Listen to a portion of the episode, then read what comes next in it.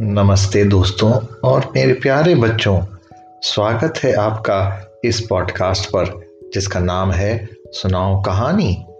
मुझे याद है वो दिन जब मेरे बड़े जैसे मेरी माँ सब मुझे सुनाया करती थी कहानियाँ। उसी प्रकार इस पॉडकास्ट में बच्चों के लिए प्रेरक मोटिवेशनल कहानियाँ मैं सुनाऊँगा। मेरा वह बचपन जिसे मैं रोज एक कहानी सुनता था वह अनुभव लफ्जों से बयान नहीं हो सकता है। जैसे जैसे मैं बड़ा हुआ, कहानियों को पढ़ने की आदत हो गई, और अच्छा तो वही लगता था जब मुझे कोई कहानी सुनाता था। तो प्रस्तुत करता हूँ, मैं अपना पॉडकास्ट, सुनाओ कहानी।